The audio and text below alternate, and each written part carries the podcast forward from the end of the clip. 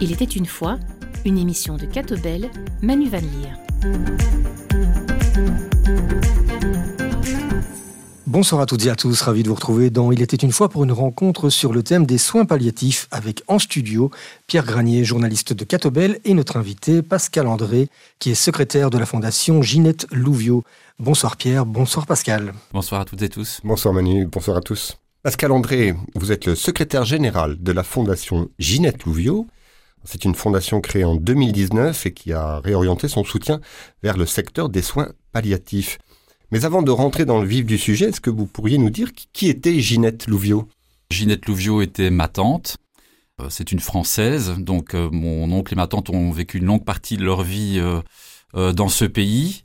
Alors ils n'ont pas eu la chance d'avoir des, enfants et donc comme ils étaient bien nantis, on va dire, bah, ils, avaient à cœur de soutenir des personnes ou des associations qui en avaient besoin.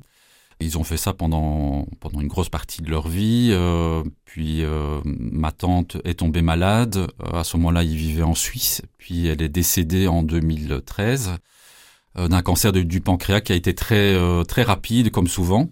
Après son décès, donc mon oncle est venu revivre en Belgique pour se rapprocher de la famille. Et en 2019, voilà, comme il sentait lui aussi que voilà, il approchait tout doucement de la fin de sa vie, il a voulu d'une certaine façon rendre hommage à son épouse et prolonger leur action caritative en créant cette fondation euh, Ginette Louvio qui a un objet social en fait euh, très large, donc ce qui nous permet euh, voilà de toujours dans le domaine philanthropique évidemment. Et au départ, en fait, on a on a fait du soutien financier à des étudiants qui étaient à l'université. Et puis après le décès de mon oncle, on a décidé de se réorienter vers les soins palliatifs. Et pour quelle raison cette, cette réorientation? Alors en fait, quand mon oncle et ma tante vivaient en France, ils avaient déjà pas mal soutenu le, secteur des soins palliatifs en France. Et puis, euh, ben mon oncle est décédé aussi d'un cancer, mais lui qui a été moins foudroyant que celui de ma tante, donc ça, ça a duré quand même pratiquement deux ans. Comme il a souhaité euh, mourir à son domicile, on a dû faire appel à des, équipes, euh, à l'équipe de soutien de la, de la province. Et là, euh, moi personnellement, je me suis rendu compte à quel point c'était euh, c'était précieux euh, parce qu'on se sent souvent démuni quand on est aux dernières semaines, aux derniers mois d'une d'une personne qui est chère. Et donc après son décès, je m'étais senti tellement bien dans cette fonction d'accompagnant, je veux dire, dans, en fin de vie, que j'ai décidé de devenir moi-même bénévole et je me suis donc formé dans ce but-là. Et puis on a eu un conseil d'administration euh, peu de temps après et j'ai proposé aux autres administrateurs de réorienter l'action de la fondation vers les soins palliatifs parce que je me suis rendu compte qu'il y avait de, de gros besoins dans ce secteur. Oui, c'est ça. On sent qu'il y a vraiment un manque de moyens financiers euh, pour aider les soins, les soins palliatifs. Vous avez quel genre d'action en ce moment Alors nous, on a décidé, c'est très vaste, hein, les soins palliatifs. Euh, il y a les soins palliatifs en maison de repos et de soins. Il y a les, les soins palliatifs à l'hôpital, avec les équipes mobiles à l'intérieur de l'hôpital, mais aussi les unités de soins palliatifs. Et puis il y a toute l'aide à domicile et c'est là qu'il nous semblait qu'il y avait le plus de besoins. Et donc, on a décidé de se focaliser sur ces équipes. Notre première mission, en fait, c'est de soutenir les soignants. Parce que si les soignants ne sont pas bien, bah forcément, ça aurait des répercussions sur les malades. Ils sont, en fait, surtout demandeurs de formation et de journées de ressourcement. Journées de ressourcement parce que beaucoup sont fatigués, épuisés, sont pas suffisamment nombreux pour faire face aux, aux demandes qui leur parviennent c'est un peu comme partout hein, euh, dans, dans, le secteur enfin dans le domaine de la de la santé. Donc ils étaient demandeurs de journées de ressourcement pour euh, bah, voilà se retrouver en équipe, renforcer les liens, euh, souffler un peu, faire une pause, et puis en demande de, de, de formation parce que ça coûte cher les formations. Moi, je travaille essentiellement donc avec la Fédération wallonne et la Fédération bruxelloise des soins palliatifs, et donc on a décidé de mettre ensemble au point un programme de formation aussi bien pour les infirmiers et les infirmières que pour les psychologues, les bénévoles, euh, les médecins qui travaillent dans le secteur des soins palliatifs et aussi les cadres, parce que beaucoup euh, sont retrouvés propulsés, euh, responsables d'équipe ou directeurs, sans avoir forcément toujours tous les outils Et donc là aussi, voilà, les cadres euh, étaient demandeurs de, formation. Vous dites d'ailleurs dans, dans, votre brochure que vous mentionnez la, la promotion, le, fait de promouvoir donc la, la culture palliative. Oui, oui. Qu'est-ce, que vous entendez précisément par, par ça? On, sent bien qu'il y a, voilà, il y a des besoins de formation concrets. on bombarde des gens euh, sur, des, sur des postes dont ils n'ont pas l'habitude. À quoi c'est dû ce, manque de culture palliative? Bah, En fait, les soins palliatifs existent déjà depuis pas mal de temps, donc le terme est connu du grand public. Mais par contre, une fois qu'on est confronté euh, à cette problématique, hein, quand on est face à la fin de vie d'un proche, on est un peu démuni parce qu'on ne sait pas à qui s'adresser. Et c'est un peu complexe. Euh, en Belgique, la matière a été régionalisée déjà. Donc il y a une fédération par région. Et puis ensuite, par province, il y a une voire plusieurs équipes de soutien. Donc ce sont des équipes de seconde ligne qui sont là pour soutenir les équipes infirmières de première ligne. Donc ils sont là pour prodiguer des conseils, euh, s'assurer qu'en fait la, la, la, personne est bien suivie en termes de gestion de la douleur, etc. Ce sont les équipes de soutien aussi qui envoient éventuellement des bénévoles lorsqu'il y a euh, une demande à ce niveau-là. Donc voilà. Et alors à côté de ça, à côté des équipes de soutien, il y a les plateformes euh, de concertation ça, il y en a une par province, et eux sont plutôt chargés justement de cette promotion euh, de la de la culture palliative, donc faire connaître euh, les soins palliatifs du grand public, et aussi euh, sont responsables de tout ce qui est formation, etc. tous les acteurs en fait, tous les soignants. Donc il y a les équipes de première ligne, il y a les il y a les maisons de repos, etc. Donc donc c'est un gros gros travail. Et le problème, c'est que les, les, les moyens n'ont quasi pas augmenté en 20 ans. Or, la demande ne fait qu'augmenter et donc le cadre devient de plus en plus étroit. Et donc, il y aurait forcément euh, un gros besoin de réinvestir dans le secteur. Oui, parce qu'en fait, euh, la plupart des Belges souhaitent euh, mourir chez eux. Donc, ce sont des, soins palliatifs qui sont essentiellement destinés à, à, prolonger un maximum dans sa, dans sa maison, pouvoir rester dans sa maison. En fait, on estime à plus ou moins à, deux Belges sur trois. Euh, donc, il y aurait environ 60% des Belges qui souhaiteraient euh, donc mourir à la maison. Et puis, on se rend compte que dans les faits, en fait, euh, euh ils ne sont que 25%, euh, 20% même, voilà, à, à, décéder à la maison. En fait, leur souhait n'est pas vraiment rencontré. Et si on ne renforce pas ces équipes de soutien, ben ça va, ça va forcément être difficile. Or, ce serait bien, parce que c'est pas nécessaire en fait d'aller à l'hôpital pour mourir. Dans la plupart des cas, on pourrait le faire à la maison. Et ce serait aussi une façon de désengorger les hôpitaux qui sont déjà euh, pas mal euh, débordés. Donc je pense que financièrement, euh, oui, c'est ça. Ce serait ça coûterait moins cher. ça coûterait moins cher à la collectivité de renforcer ces équipes mobiles en fait. Concrètement, quel genre de d'activités, de, de, de, de, choses déjà mises en place vous, vous soutenez? Est-ce que sur les sur les projets que vous avez déjà peut-être alors, dans, dans, un premier temps, on a surtout cherché à, à, se faire connaître du secteur. Donc, moi, j'avais rencontré déjà pas mal de responsables, mais euh, euh, oui, parce que finalement, la, la, la, fondation a été créée en 2019. Bah oui, on est vous êtes très orienté. Voilà, donc personne ne nous connaissait. Ouais. Donc j'ai passé pas mal de temps euh, à rencontrer euh, donc euh, des les personnes sur le terrain. Et puis on a été sponsor d'un colloque wallon qui a eu lieu au début du mois d'octobre. Et ici, on est aussi le sponsor d'un symposium qui aura lieu à Bruxelles. Et donc euh, voilà, comme ça le nom de la, la fondation euh, circule petit à petit, puis on est très présent aussi sur les réseaux sociaux, etc. Et alors au niveau concret, euh, ben on a déjà commencé à, à financer certaines formations, notamment en hypnothérapie, puisque un des objectifs de la fondation aussi, c'est de soulager les personnes, mais par des moyens qui ne sont pas médicamenteux par exemple l'aromathérapie, euh, l'hypnothérapie, euh, le massage, etc. Donc là, voilà, on a déjà commencé à financer euh, certaines formations. On a aussi aidé, par exemple, la, la plateforme du Brabant Wallon à constituer une équipe de, de, bénévoles. Et là, pour le moment, on est en pleine réflexion pour mettre sur pied donc ce programme de, de formation qui devrait normalement débuter en 2024. Pascal André, quand vous dites euh, soulager, est-ce qu'on parle uniquement de soulager la douleur ou les dimensions sont plus larges que la douleur unique? On parle toujours de souffrance totale, donc c'est-à-dire en fait c'est une une souffrance qui touche tous les aspects. Il n'y a pas que le physique, il y a aussi la, la souffrance sociale, la souffrance psychologique, la souffrance spirituelle quand on, on parle de, de, souffrance, on pense toujours à la souffrance physique en premier lieu, et c'est clair que c'est euh, d'abord par ça qu'il faut commencer. Il faut que la personne se sente bien physiquement. Et là aujourd'hui, on dispose quand même de, de traitements euh, qui sont quand même efficaces dans la dans la grande majorité des cas. Et puis après, ben, il y a tout le, tout le confort psychologique. Euh, et je pense justement que ces moyens non médicamenteux dont, dont je parlais tout à l'heure, voilà, je, je peux prendre l'exemple de l'hypnothérapie. Souvent, en fin de vie, on a envie de régler toute une série de, de, de problèmes, de questions euh, existentielles euh, qu'on s'est peut-être posées pendant toute sa vie et qu'on n'a pas eu le temps d'aborder. Et il y a donc une certaine urgence puisque le temps est compté. Et l'hypnothérapie permet de travailler beaucoup plus rapidement et donc de résoudre certains problèmes, euh, voilà, qui se posent en, fin de vie, et donc de soulager cette souffrance psychologique de la personne. Et pour euh, l'entourage, qu'est-ce qui est fait pour euh, aider l'entourage, les familles par exemple, euh, des personnes qui sont en fin de vie? Est-ce que c'est pas important aussi de, de les soutenir quand elles sont face à quelqu'un qui a l'air diminué, qui est en souffrance? Alors c'est vrai que pour les, j'ai été dans proche pour mon oncle, donc je suis bien conscient du problème. Et c'est vrai qu'on se sent parfois un peu seul, démuni. Pour mon oncle, bah, par exemple, j'avais fait appel à, à l'équipe de bénévoles de, de Domous, donc l'équipe de soutien du, du Brabant wallon. Et euh, bah déjà ça, ça permet, bah, ça me permettait moi de souffler euh, un peu et puis bah, de, de, pouvoir partir sans laisser mon oncle seul. Alors il existe plein de choses évidemment. Plus on a de moyens financiers, plus on peut on peut être entouré. Il y a des gardes malades, etc.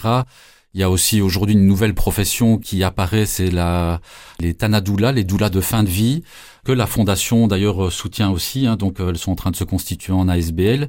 Ça, et ce sont des, c'est récent en très fait. intéressant ça. Oui, oui, tout à fait. Et euh, en fait, c'est une vieille profession. Les, les doulas, en fait, c'était, euh, ça veut dire servante. Et dans l'Antiquité, c'était ces femmes qui accompagnaient euh, les parturiantes dans, pendant leur grossesse, l'accouchement et euh, juste la, la, la, période qui suit l'accouchement, et qui accompagnaient aussi les personnes en fin de vie. Et puis après, avec, évidemment, avec l'évolution. Euh, euh, la modernisation des soins, des soins de santé, euh, cette fonction a disparu petit à petit. Et puis aujourd'hui, elle réapparaît parce qu'il y a un besoin. Et des femmes aujourd'hui se forment pour pouvoir accompagner les mourants et, et leurs proches euh, dans cette période un peu délicate de la vie. Et là, je veux dire, ça, ça, marche assez bien. Il y a une douzaine de femmes qui se sont formées l'année dernière. Il y en a déjà une quinzaine qui vont commencer leur formation ici en, en novembre. Et ce sont des acteurs supplémentaires sur le terrain pour permettre ben, justement aux, aux Belges de, de, de, rester à la maison jusqu'au bout si possible. Et ces Tanadoula, donc elles sont formées et il y a quelque chose d'officiel derrière. Euh, donc il y a une certification, une certification ouais, qui est reconnue quand même. Qui, qui n'est pas encore reconnue par l'État, donc euh, c'est juste une façon de, de rassurer les personnes euh, qui feraient appel au Tanadoula en disant voilà elles sont, elles ont suivi une formation, elles sont certifiées.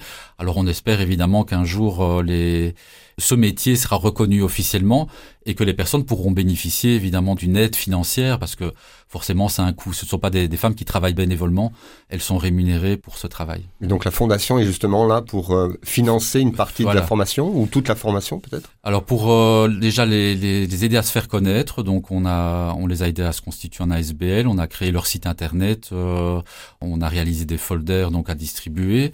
Et puis après, on verra en termes de formation. Euh, oui, il y, a, y, a, un investissement de notre part de ce côté-là aussi. Et ça, c'est quelque chose que la région wallonne euh, regarde avec intérêt ou En tout cas, le secteur des soins palliatifs regarde ça avec intérêt ouais. parce que pour eux, c'est plus on est nombreux, mieux c'est d'une certaine façon pour euh, entourer les, les, les, personnes en fin de vie. Et la région wallonne, mais ça c'est encore un peu trop récent, je pense, pour qu'elle soit informée, mais je pense que petit à petit, euh, voilà, ça va savoir. D'autres missions, d'autres projets, j'imagine. Euh, oui, oui, on a aussi quelque chose qui nous tient fort à cœur, c'est la, la, création de, de maisons palliatives, donc de structures intermédiaires.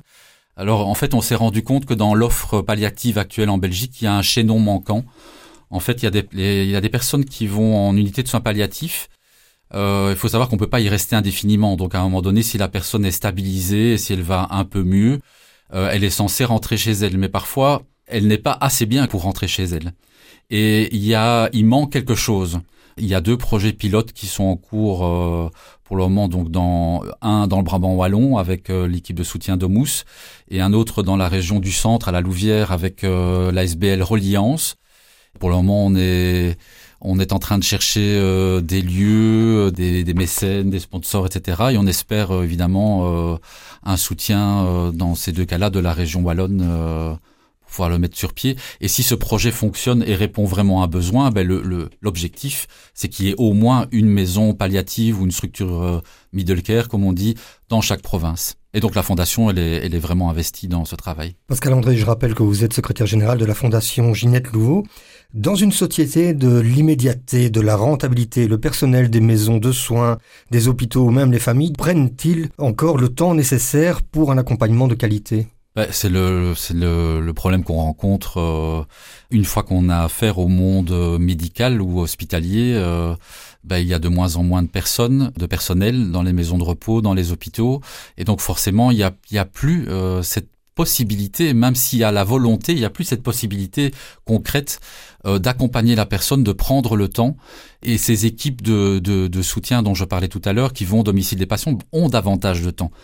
Problème, c'est qu'eux aussi commencent à être mis sous pression et ce temps disponible diminue aussi. Euh, les doulas dont je parlais, euh, ce sont des personnes qui justement mettent du temps à la disposition. Donc ça, euh, voilà, c'est un allié précieux. Euh, mais c'est clair qu'il y a, il faut réinvestir dans cette période de la vie parce qu'il y a, il y a vraiment un besoin. Et je pense que on peut tous se projeter, je veux dire, et se dire voilà, le jour où je partirai, où je quitterai cette vie, ben, j'aimerais euh, être entouré, ne pas être seul et euh, et qu'il y ait une forme de solidarité autour de, autour de moi. Oui, parce que la question dépasse euh, le personnel soignant. C'est, c'est vrai aussi pour les familles. On voit le, le rythme de vie, euh, voilà, qui s'est accéléré pour tout le monde. C'est pas forcément évident pour chacun de prendre le temps. Il y a parfois la distance géographique aussi par rapport euh, à un proche, à un aîné, pour aller auprès de lui dans ces moments difficiles. Notre société a, a peut-être tendance à, à, délaisser un peu les, les, personnes en fin de vie aujourd'hui. Oui, et puis même pour les, les aidants proches, c'est, c'est, c'est compliqué parce que il faut pouvoir libérer du temps. Donc il y a des gens qui arrêtent parfois de travailler pour accompagner un proche. Alors il y a des aides évidemment qui sont euh, heureusement offertes par les pouvoirs publics, mais, euh, mais, malgré tout c'est compliqué. Donc je crois qu'il faut une réflexion plus générale en fait sur ce temps qui est euh, malheureusement de plus en plus compté. Il faudrait pouvoir lâcher ça un peu plus. Vous, vous parliez tout à l'heure donc de ce projet de, de, de, mettre en place des maisons palliatives, donc intermédiaires entre la maison et puis l'hôpital quand euh, effectivement il, la fin de vie se passera sur les derniers derniers jours à l'hôpital. Mmh. Euh, ce sont des, des, maisons alors qui seraient euh, dans lesquelles le, le, le, personnel, si on peut dire, serait plutôt bénévole ou en fait les doulas par exemple, ce sont des formations, mais j'imagine ce sont des personnes bénévoles qui, qui viennent alors non, comme je le disais tout à l'heure, les doulas sont sont sont, sont payées, Elles sont rémunérées, se font rémunérer pour leur pour leur accompagnement. Après, il y en a qui veulent, s'il y en a qui veulent le faire bénévolement, elles peuvent le faire. Il y a aucune évidemment euh, obligation d'être rémunéré. Dans ces maisons palliatives, ben, il y aurait un minimum de personnel qui serait rémunéré, et puis il y aurait forcément euh, des bénévoles. Oui. Euh, qui euh, pour l'accompagnement mettraient leur temps à la disposition. Voilà, ouais, oui, les, pour, les, personnes qui vraiment pour accompagnent. rendre visite, organiser des, des, des ateliers, des, des, groupes de parole. Euh, oui. Donc et puis le, le but aussi, c'est d'offrir, enfin de, de permettre aux proches aussi de s'investir dans dans cette maison palliative.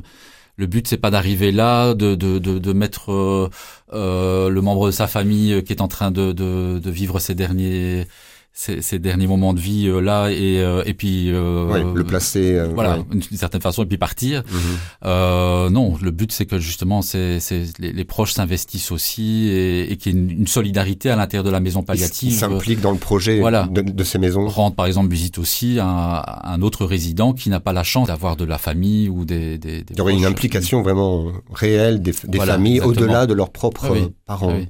C'est un lieu de vie communautaire, en fait. D'accord. Oui. Et est-ce qu'il y a une place euh, pour la réflexion spirituelle euh, au sein de, de cette fondation euh, Ginette Louvio? Est-ce que vous abordez euh, ce sujet-là? Est-ce qu'il y a, il y a des, des, des, des recherches, euh, des, du travail avec des équipes, par exemple, les équipes des, des, des, des visiteurs de, de malades, des, des pastorales de la santé dans les, dans les diocèses? Est-ce que vous, vous avez des contacts? On n'a pas de contact pour le moment puisqu'on s'est focalisé sur ces, ces, ces, plateformes et les équipes de soutien. Mais c'est clair que quand on aborde la question de la, de la fin de vie, euh, des questions existentielles et spirituelles se posent. Euh, moi, je travaille moi-même comme, comme bénévole et quand on a des, des réunions entre nous, bah forcément, toutes ces questions euh, reviennent euh, régulièrement qu'est-ce qui se passe euh, après la mort euh, On est confronté quand même à ces questions. Euh, il y, a, y, a, y, a, y, a, évidemment cette peur cette angoisse, ouais. et, euh, et, et, et, toutes ces questions. Euh, et on, on essaie d'accompagner, mais sans imposer de réponse. Tous ces organismes, toutes ces associations, elles sont pas confessionnelles, donc on respecte les choix de chacun. On partage, on discute, et voilà. On, on ne on vient pas avec des réponses toutes faites pour elles. On les accompagne simplement. Vous avez parlé plusieurs fois de l'aspect financier que nécessite cet accompagnement. Est-ce qu'on dispose euh, des mêmes possibilités quand on, désire être accompagné à domicile que dans une institution? Est-ce qu'on a par exemple les mêmes remboursements, euh, les mêmes accès aux, aux soins avec des médecins, avec un personnel soignant? En fait, quand le statut palliatif a été accordé à la personne en fin de vie, en fait, on a droit à une aide de la mutuelle, enfin de l'INAMI, euh, ce sont euh, deux, forfaits annuels, euh, voilà, mais qui ne couvrent évidemment pas la totalité des frais. Puis alors il y a toute une série de, soins qui sont qui deviennent gratuits, tout ce qui est kiné, etc., les médicaments, les, visites de médecins, etc. donc voilà, ça couvre une partie des besoins.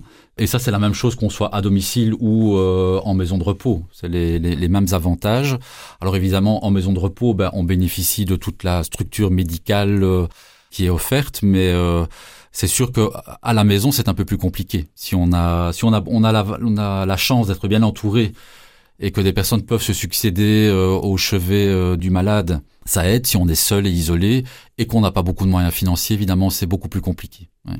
Et le fait d'avoir droit à ces soins palliatifs à domicile, c'est un choix personnel ou euh, voilà, ça peut être un accord qui, qui, se fait avec les médecins, avec les institutions?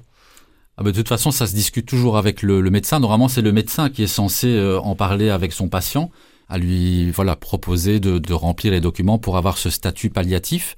Il n'y a évidemment aucune obligation, euh, voilà. Mais bon, c'est sûr qu'à un moment donné, euh, quand on sent qu'on approche tout doucement de la fin Enfin, quoi qu'il y a des personnes qui restent dans le déni euh, jusqu'au bout. Hein. Mais donc, il n'y a pas d'obligation, mais bon, c'est quand même largement conseillé. Et c'est au médecin traitant euh, de le proposer. Et en général, tout ça se travaille en équipe. Euh, souvent, il y a le médecin, il y a quelqu'un qui représente l'équipe de première ligne. Il y a parfois les, les bénévoles, s'il y a des bénévoles qui viennent au chevet du, du patient. S'il y a un psychologue, etc., ben, il est appelé aussi. Et alors, ensemble, on discute de la meilleure façon d'accompagner la personne jusqu'au bout. Une petite question de vocabulaire, on entend parfois parler de soins supportifs, c'est différent des soins palliatifs le terme palliatif est parfois ambigu parce que ça donne l'impression que on abandonne les soins et que ce ne sont plus que des soins de confort. Euh, en fait, il y a des hôpitaux qui préfèrent parler de soins continus en disant voilà ça, les soins évoluent, on passe de soins curatifs à des soins euh, palliatifs ou, euh, ou supportifs pour montrer qu'il n'y a pas vraiment de rupture. Sinon, psychologiquement, pour la personne en fin de vie, c'est oui, c'est hein. c'est un peu compliqué. C'est comme si on abandonnait tout soin euh, curatif. c'est une, une façon de d'assurer une transition plus douce. Est-ce que les, les, Belges sont finalement suffisamment euh, informés de ces soins palliatifs? J'ai l'impression qu'il y a encore beaucoup de Belges qui, qui, ignorent cette possibilité pour eux. Et comment alors comment bah, qu'il faut améliorer cette communication auprès des il faut surtout toucher les médecins traitants en fait, puisque ce sont eux qui sont les premiers relais auprès du, du patient. Alors beaucoup de médecins sont évidemment informés, etc. Mais c'est un travail qui est sans cesse à refaire, puisque de nouveaux médecins arrivent sur le euh, sur le marché, si je peux utiliser l'expression. Et donc il faut chaque fois leur réexpliquer, les former, le euh, et ça, c'est un peu le travail des, des, des plateformes de, de concertation. C'est sûr que dans le cadre de leur formation, c'est abordé, mais est-ce que c'est suffisant? Donc voilà, il y a, certainement encore beaucoup à faire dans, dans le domaine pour améliorer ça euh, et que tout le monde soit informé au mieux. Pascal André, on arrive au terme de cette émission. Les informations concrètes euh, pour vous soutenir, euh, pour savoir comment fonctionne cette fondation, on les trouve où? Alors nous avons notre site internet donc 3 euh, fondationginettelouvio.be. Je donne l'orthographe de Louvio parce que c'est pas forcément connu, donc c'est L-O-U-V-I-A-U-X. Et nous sommes également présents euh, sur euh, les réseaux sociaux, euh, Instagram, Facebook et LinkedIn. Donc voilà. Ça c'est parfait, on peut vous joindre partout donc. Exactement. Eh bien un tout grand merci Pascal André d'être venu nous présenter donc cette fondation Ginette Louvio. Merci Pierre Granier qui a préparé cette émission et on se retrouve très bientôt pour une prochaine Il était une fois. Bonne soirée à toutes et tous, au revoir. Au revoir.